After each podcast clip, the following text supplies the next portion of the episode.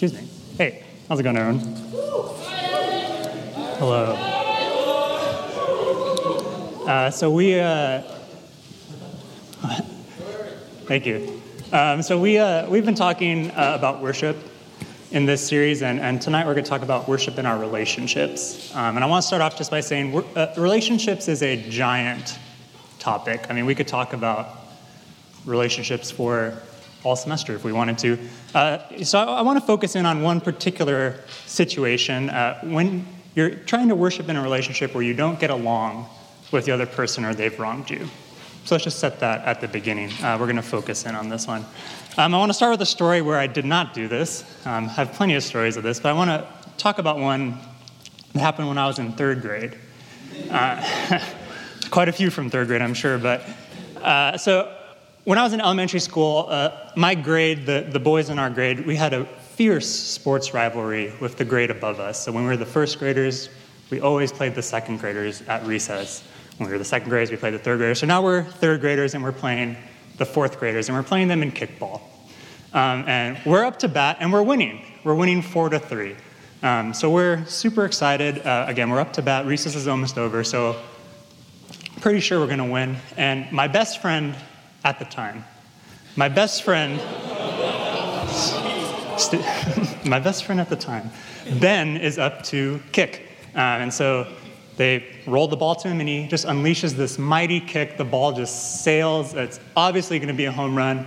He starts running around the bases. The bell rings, so we win. You know, we're all celebrating. He comes around to home. We're jumping up and down like we won the World Series or something. And we're so excited, and we're like, oh, we're third graders, so we want to taunt the fourth graders, of course. So we tell them, haha, we won five to three, we won five to three. And they say, no, no, it was only four to three, because the bell rang and he didn't touch home before the bell rang. I'm thinking, whatever. you guys are being sore losers, who cares? And so we get into a little argument, but it doesn't really matter. The teachers come and say, okay, line up, because we you know, had separate places on the playground where we lined up to walk back to class. And so we line up, and I look at Ben, my best friend at the time, and he is sobbing, absolutely sobbing. And he can like barely talk. I'm like, oh my gosh, Ben, like, what's wrong? He's like, it was five to three. And I'm like, Ben, it's fine. Like, we won. He's like, no, no, it was five to three. He's just like absolutely sobbing. So I look at him and I'm like, Ben, if you're going to be a crybaby about this, I don't want to stand next to you in line. Savage, I know. so, so I go and I, I, go to the end of the line and, and, and start hanging out with some of my, my other friends who weren't being crybabies. And, and so we're talking again, we're celebrating. We just beat the fourth graders in kickball. And then Ben starts walking towards me. Ben, my best friend, still at the time, um, he's, he's walking towards me. He, he's still crying, but he has this um, tears of anger now and, and just this rage in his eyes. And he looks at me, he doesn't say a word, he just punches me. Not in the face, but in a place where a man should never get punched. And so obviously it's a one punch knockout. I'm on the floor. writhing in, in, in agony. Um, the teacher comes over, oh my gosh, like, Eric, are you okay? I got to go home early from school. That was kind of It was, it was a big deal. Like, we, we carpooled, and after that, we didn't carpool anymore because my parents were like, well, it's Ben's fault. And they're like, no, Eric shouldn't have said that, but yeah, but he shouldn't have hit him. Um, so we, it was a disaster. Um, but I remember what I did when I got home because I was just stunned. I had been betrayed by my best friend. Uh, I, I actually wrote down this point system. And it was a point system of different things that my friends would do so I could determine who my real best friend is the rest of the, the rest of the school year. And I still, I, I still remember, I still remember very clearly the things I had on there. If you, if you chose me, if you chose me on your team at recess, that was plus five points. If you got me a surprise gift, that was plus 10. If You punched me in the privates. That was negative 50 points. that is the highest of the scale, just so you, you know. And so I developed this point system, and Ben started off with negative 50 points. And by the end of the year, I had a new best friend, um, Adrian.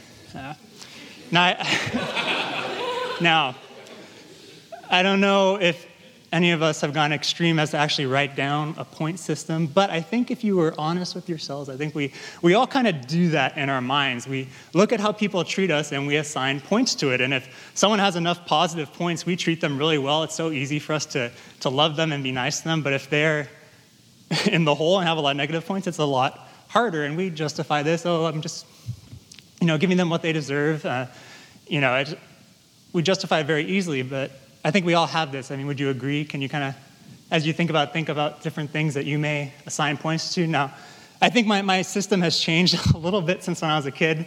You know, now it looks something like, oh, if you encourage me, that really lights me up. I think that's plus five points for me now. If you cut me off in traffic, that's probably negative 10 points. Punch me in the privates, it's still negative 50.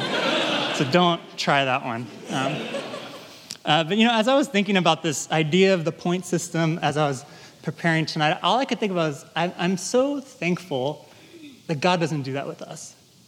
I mean, could you imagine what it would be like if God just changed the way He loved you based on what you did, and every time you messed up and did something stupid, He would just love you a little bit less? And the only way that we could ever really experience God's full love is if we were perfect all the time. That would be the only way. And just keep taking that. Like if God kept keeping the tally, you get to heaven one day, He's like, oh, I'm sorry, you're a couple points short. If you didn't you know lie that one time when you were a kid maybe if you had given a couple more dollars at church but sorry you're you're just not you don't have enough points. Can you imagine just the how horrifying that would be and just how much pressure that would add to, to our daily lives? And you know I, I, think if we actually think about it none of us are just a couple points short. Um, you know i think of myself all the different times i've lied lusted ignored someone instead of helping them trusted something other than God, it's just so many negative points. And if that were the system God used to interact with us, I think we would all be in a lot of trouble. Would you agree?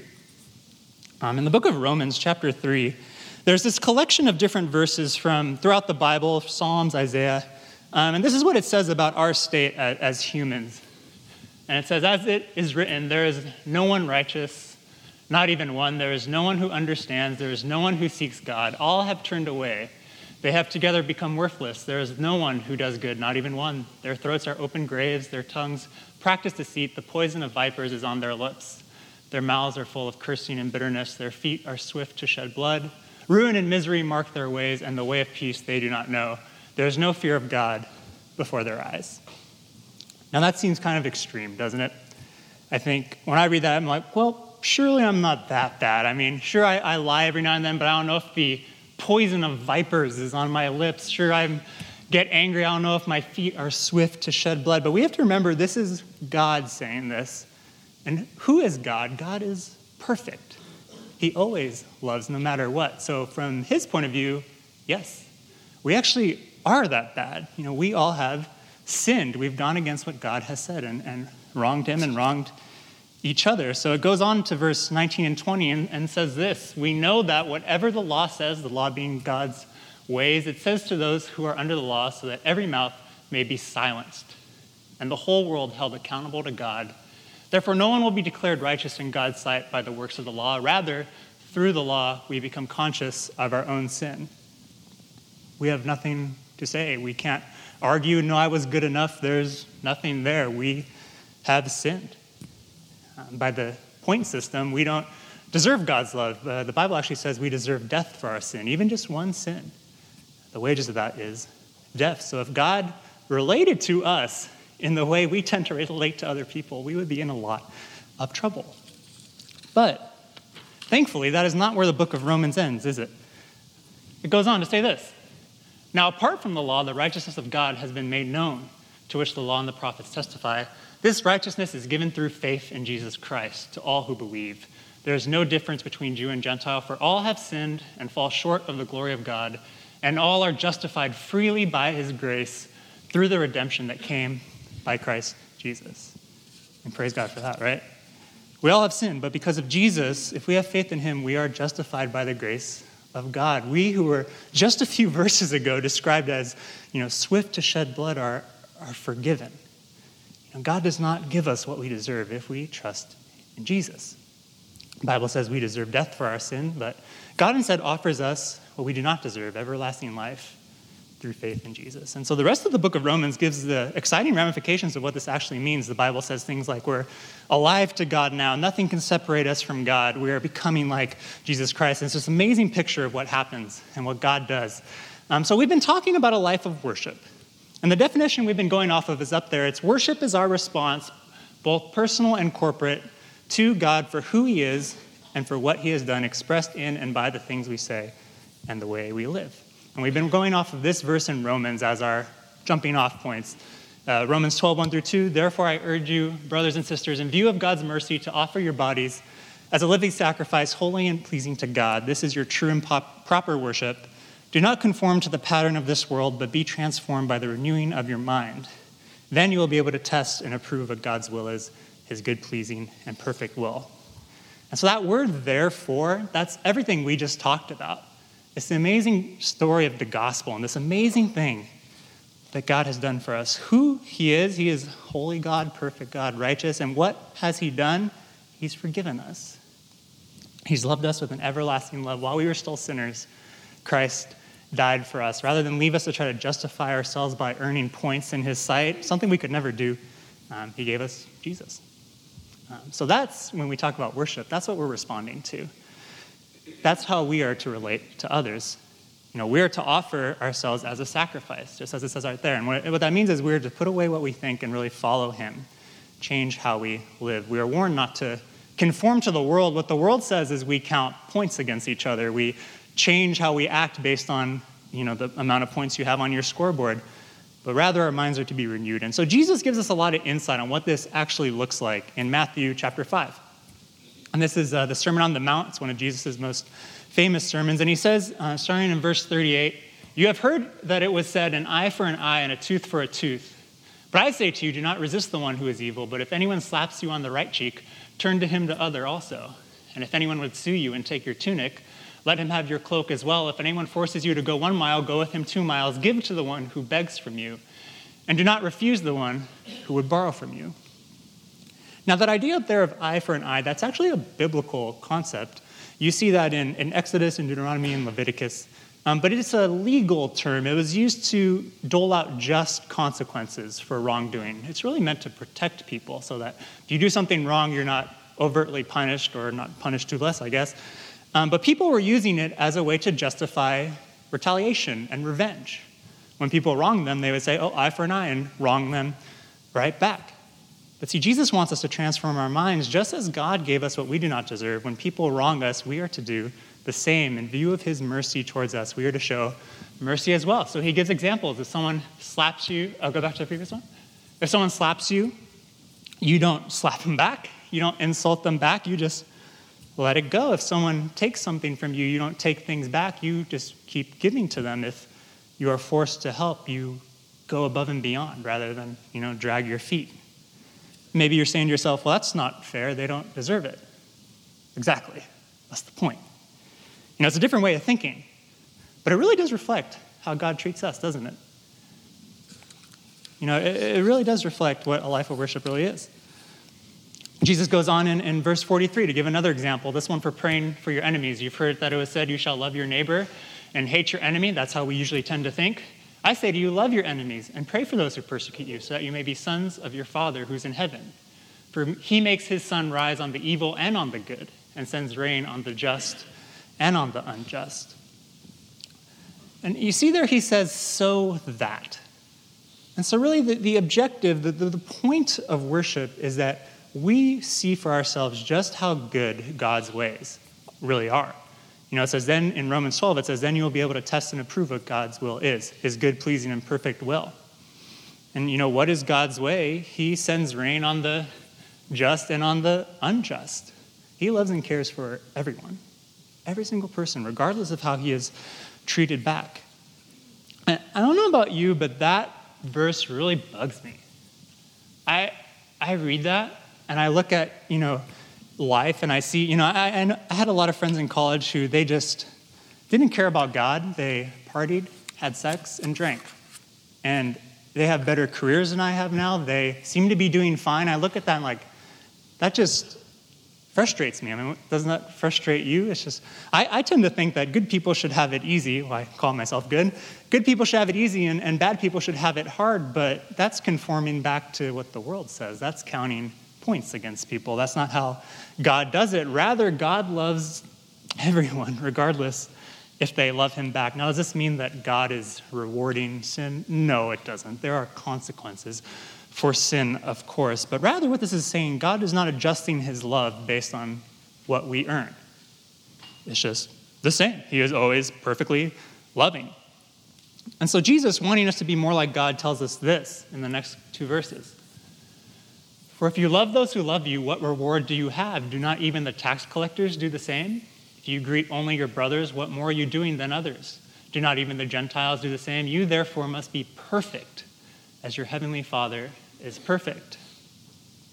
You see, we, we like to do the first way. We just love people who love us, and if they don't love us, too bad. We don't love them back. But Jesus says even tax collectors, who at this time are considered the worst of the worst sinners, the people farthest from God, even they can do that. We're called to something different. We're called to be perfect as God is perfect. God loves everyone. That is his good, pleasing, and perfect will. The perfect way is to treat all people lovingly, regardless of how they treat us back. That is who he is and what he's done. And we are to respond to that. You see, worship in relationships, it's not relating to people based on their character. That's counting points. That's what we tend to do when we conform to the world. But God relates to people based on his character. God relates to people based on his character. And so, if we are to worship in our relationships when people are wronging us or we're not getting along, we are to do the same. People should not need to earn our love. We should give it freely, just as God has given it to us. And so, Paul, in, in Romans 12, he draws upon these exact ideas from Matthew 5. And he says this he gives a clear example Bless those who persecute you, bless and do not curse them, rejoice with those who rejoice weep with those who weep. So there's the first thing that he tells us is to seek to bless others, even those who do wrong against us. And remember back to the definition we're working off of worship is expressed in and by the words we say and the way we live. So, what words do we say? We don't curse people, we bless them, even if they curse us. In return, what are the things we do? We seek to bless people. When someone we don't like is excited, we're excited for them when things are going well. And when things aren't going well, we come alongside them and help them. That's just what we do as Christians. Retaliation, thinking with points, would flip that. You know, if we, we get sad when someone we don't like is, is experiencing something good, and, and we rejoice when they're sad, but that's not what God tells us to do. He tells us to bless them. And the second thing he says is we should seek to restore relationships and live in harmony. He says, live in harmony with one another. Do not be haughty, but associate with the lowly. Never be wise in your own sight. Repay no one evil for evil, but give thought to do what is honorable in the sight of all. If possible, so far as it depends on you, live peaceably with all. See, if we're wrong, we're not supposed to retaliate. Retaliation only escalates things, it makes things worse. Rather, we are to seek peace. We are to live in harmony. As far as it depends on us, now that doesn't mean the other person may want to live in peace with you, but you do your best to live at peace with them. Now, look, it's hard to do this, right? I mean, we can just read the Bible and say, like, oh, yeah, that's what you got to do. But this is really hard. It's hard to live at peace with someone who is constantly on your nerves. It's hard to bless people when they don't bless you back. Um, you know, I'm, I'm, constantly facing the temptation just to lash out. And I, think the thought is, I want to put people in their place. Have you ever had that thought? Like, I just want to show them they're wrong. I mean, even today, I was driving here and I was trying to get over to the right hand lane to make a right hand turn, and the person, as soon as I turned on the signal, decided to speed up because they saw I was trying to change lanes and started honking at me so I wouldn't change lanes. So I was behind them, and we both turned onto the street, and my first thought is, I'm going to pass them. I'm going to rev up and pass them, and I'm going to look at them so they know that they did wrong. and God's like, don't forget what you're talking about tonight. Um, so I, I did not. Um, but I think that temptation is, is there. I just want to put people in their place. I want to show them, you have wronged me, and I'm going to make you pay for it. So Paul says this in verse 19 Beloved, never avenge yourselves. Leave it to the wrath of God, for it is written, Vengeance is mine, I will repay, says the Lord. To the contrary, if your enemy is hungry, feed him. If he is thirsty, give him something to drink, for by doing so you will heap burning coals on his head. Do not be overcome by evil, but overcome evil with good. See, it's God's job to set things straight. Now, does this mean you just ignore wrong when it happens to you? Well, no. If you look in Matthew 5, I don't have it up there, but Matthew 5, 23 to 24, a little bit before where we were looking, the Bible says, you know, if you have a disagreement with someone, you, you ought to go in and talk to them about it and try to make it right. You know, we're not just to ignore this, but what this is saying is you are not responsible for doling out consequences. That's God's job. We're not supposed to do that. Rather, we are called to bless, to continue to bless. And that image there of, of heaping burning hole, uh, coals on their head, it, it comes from Proverbs. And the idea is that you just continue, as you continue to love them, there's almost like a pressure that builds up where they see, huh, this is very different. Maybe there's something to this love. Maybe there's something to this, and hopefully they repent. That's kind of the, the idea. But it says right there, do not over, be overcome by evil. Again, don't, um, sorry, go back one more time. Uh, don't be overcome by evil. You know, don't retaliate. Overcome evil by good. And what is good? God's will. Again, Romans 12 says it. His will is good, pleasing, and perfect. So we are to just love everyone. I had a roommate in college. Um, now, you'll remember from a couple talks ago, I, I, spoke about my roommate who didn't wash the dishes. This is a different roommate. Um, I don't always relate well with my roommates. Um, and we lived together up on Solo, and we had some different ideas on how things should go. And the, the, the one thing I really remember is with lights. I, one of my pet peeves is when people leave on lights. Um, thank you, Diego. Yeah. Hopefully, this story will be applicable to you. Um, I just don't like it. Um, and some of it, you know, like, oh, I don't want to be wasteful. Some of it's selfish. I don't want to pay a lot of money. Um, I just, I just hate it, and, and I just absolutely hate it. Um, and this roommate of mine had the, he told me this one time. He had the mindset, well, Bonsala, we're trying to be welcoming, and at like a hotel, which is very welcoming, the lights are always on. So I want to leave all the lights on. Like, well, yeah, we don't have the budget of the Marriott for, for college students. And so we just, I, am ashamed to say this, but we, we, we, we definitely retaliated against each other. So we'd be sitting in the same room, the lights would be on. He would go up to go to the bathroom, click, turn the light off. Don't want to waste electricity. It's the middle of the day. We don't need this light on. You would come back, flip it right back on. You know, we would just do this throughout the house. And, and what, you know, we were Christians, so we were like, we got to we got to make this right. So we, we, one day we sat together in Bonsalo. It was like the Geneva Convention. We decided which lights could be on and which ones were off and at what times. And we were like, okay, you know, shook hands. You know. And you know what? I, I really, I, I think we both really sought to bless each other. I think we both sought to put these things into practice. We really, like, if I saw a light that was on, I just left it on. Somewhat begrudgingly, but I left it on. Like, fine.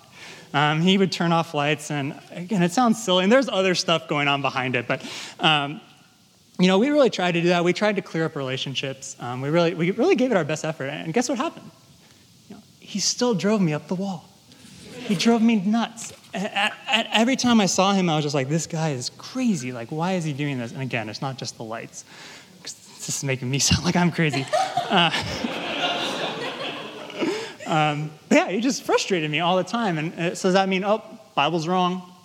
We just got to go back to retaliation because clearly this isn't working? No. There is something missing, and Paul does not talk about it in Romans 12, but it's all over the rest of the Bible. And if you are really focusing in on who God is and what He's done, um, you know, the missing thing is forgiveness. Um, God forgives. God forgave us. Again, all those things we talked about in Romans 3, God has forgiven us all of that. Um, and I hadn't.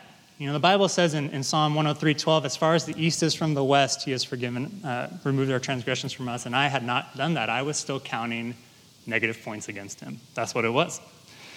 Um, so Ephesians 4, 31 and 32 gives us a good example of um, what God wants us to do with forgiveness. Let all bitterness and all wrath and all anger and all clamor and slander be put away from you, along with all malice. Be kind to one another, tenderhearted, forgiving one another as God in Christ forgave you. There it is again who He is and what He's done. He has forgiven us. And in response, we're called to do the same. You know, if, you can't forgive, you're not going to be able to re- worship in these relationships where you're butting heads and things are going wrong. You're just not. You'll still be holding on to the wrong that was done. There'll still be negative points you're holding on to. Forgiveness ties this whole thing together. You know, if God has forgiven me of so, so much, surely I can forgive someone for not turning off their lights, not doing their dishes, not doing all these little things that bug us. We can forgive people of anything because that's what God has done. Uh, I, I, ran into this roommate um, a couple years later after we had graduated at a wedding. And he sat behind me and we started talking a little bit after the ceremony. And he was like, You know what? I, uh, I was thinking back to some of that stuff at Bonsalo. I, I was in the wrong. Will you forgive me for that? And I was totally humbled because I wasn't planning on saying that. Um, but he did. And I thought about it like, yeah, of course I forgive you. And you know, that was a, that was a two way thing. Like, there was a lot on my end too. Will you forgive me as well? And he said, yes. And it was just like this peace just flooded over that relationship. And we're, we're good. And I, I actually haven't even seen him since or talked to him. Um, you know, we weren't like the closest of friends, but when I think about that relationship, it's good. Like, we're, we're clear. And so just think about in your relationships, if you did some of these things, bless them, seek to be at peace with them, forgive, and, and trust God with doling out the consequences and making things right, you know, just what, what would change? Would, would you feel better about some of those relationships? You know, I, I think we would start to see how good, pleasing, and perfect God's real, really is if we start doing that. Now, let's be honest about something. This is not the most impressive story of forgiveness you'll ever hear. I mean, it was just turning off lights. It's, it's, not like I'm telling a story about uh, the time I forgave my roommate, the axe murderer. That we're just turning off lights. You know, it, I'm sure in, in a, yeah, Ian, if you're an axe murderer, please don't kill me first. Um, but I, I think, you know, in a room this big, I'm sure there are people who, who have much worse things that have happened to them and much bigger things to forgive. But again, God has forgiven us of everything, so um, we really ought to do the same. Um, but you know, I think, I think when most of us read these verses about loving your enemy and all this, we think, well, I don't really have enemies. Uh, but you know what? I think enemies can be anyone a roommate that annoys you, a friend who says something mean to you. I like to think about it like everyday enemies you know, you're, you're fine, and then they do something wrong, and suddenly that relationship gets messed up, and it can go downhill really, really quick. So I think we have to be really, really careful with this stuff. You know, you can have an enemy in Christian Challenge. I mean, Christian Challenge is great, but we're not perfect here. I mean, we have disagreements, we do wrong to each other. You know, my roommate was a leader in Christian Challenge, and there was a time where I just wanted nothing to do with him. Again, not necessarily proud of that, but it's the truth. We're not perfect here. So let's go back to the definition. We've covered all of it, but that one part, corporate. It should be up on the screen. Maybe? If not, it's okay. You guys remember it. Um, worship is our responsible, personal and corporate. Um, so, what does the corporate part look like? How can we as a group here in Christian Challenge really worship in our relationships together? Um, to answer this, I want to go back to Romans and I want to look at the context of that book. Um, so, this is a letter written to the church in Rome. And historians say that when the church was started, it was primarily made of Jews. Um, Jews who had decided that Jesus was who he said he was and decided to trust in him. Um, and over time, Gentiles, people of non Jewish descent, started joining the church slowly, but it was primarily a, a Jewish church. And then in the year 49, the Roman emperor at the time, Claudius, he expelled all the Jews from the city of Rome. They all had to leave. And so overnight, the church went from, excuse me, primarily Jewish to primarily Gentile. And then slowly the, the grip loosened, and, and the Jews started slowly coming back. Um, and they found the church very different from when they left. And there was a lot of tension that resulted because of that. Traditions were different, ways of thinking were different. It was just a lot of tension. And these were all believers, again, but just like with me and my roommate, there was tension there. And so it's so fascinating to me that Romans, which has one of the most detailed expressions of the gospel in the entire Bible, was written as an appeal to unity in the church. Uh, it's like Neil said last week when we were talking about singing. You know, what, what brings us together is not, you know, our politics, our major, our hobbies, anything like that. What brings us together is Christ, who he is, and what he's done. And so when we're thinking about worshiping as a group, we have to look at that. Who is God? What has He done? And how can we really, as a group, emulate that? So Paul writes this to the church in Romans chapter 12, a little bit after he talks about um, what true and proper worship looks like. Now, in verses 3 through 8, which aren't up there, they're going to be the next verses. In verses 3 through 8, he talks about how the church should come together and use their different gifts to serve each other. And then he says this in verses 9 and 10 Let love be genuine. Abhor what is evil, hold fast to what is good. Love one another with brotherly affection, outdo one another in showing honor. See, this is what we as a group corporately should be trying to do love one another genuinely, not counting points, genuinely as God loves us.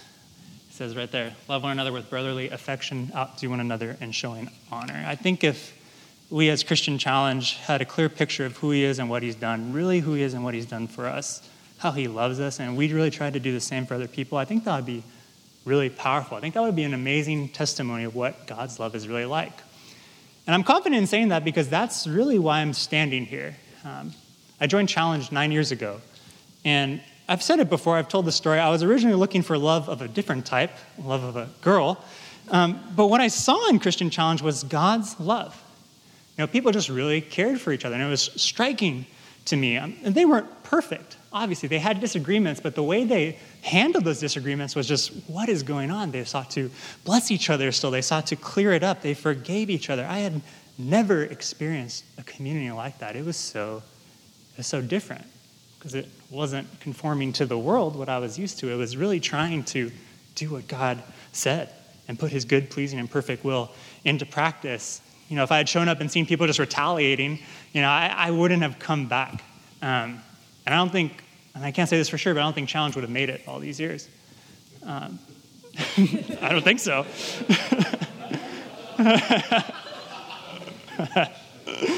um, but yeah, I mean, that, that's why I'm here tonight. Um, so I, I think really that if we committed to doing this as a group, if we really worship God with our relationships, even when there's friction, even when it doesn't go well, I think many more people would really get to experience God's love. Now, this isn't something that just a few of us can do. We all have to do it together. But I think, man, that, that says a lot about who God is and what He's like, doesn't it? So, it's like Romans 12, 1 through 2 says I urge you, brothers and sisters, in view of God's mercy, to offer your bodies as a living sacrifice, holy and pleasing to God.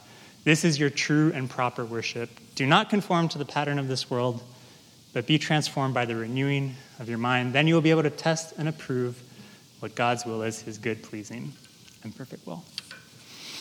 God, thank you. Um, thank you so much for your mercy on us. That you've forgiven us even when we don't deserve it. That you've given us life even when we don't deserve it. God, I pray that you would really help us to emulate that in our relationships. God, there are people in our lives that we don't get along with, maybe even here in this room. I pray, Lord, that you would really help us to bless them, to really be like your son. Thank you so much for what you've done, God. Help us to worship you in spirit and truth and in this way that you describe in your scripture, God. It is good, pleasing, and perfect, and it's the best way to go. So help us to really understand that, understand who you are, what you've done for us, and really respond to that. We love you, Lord. Thank you so much. In your name, amen.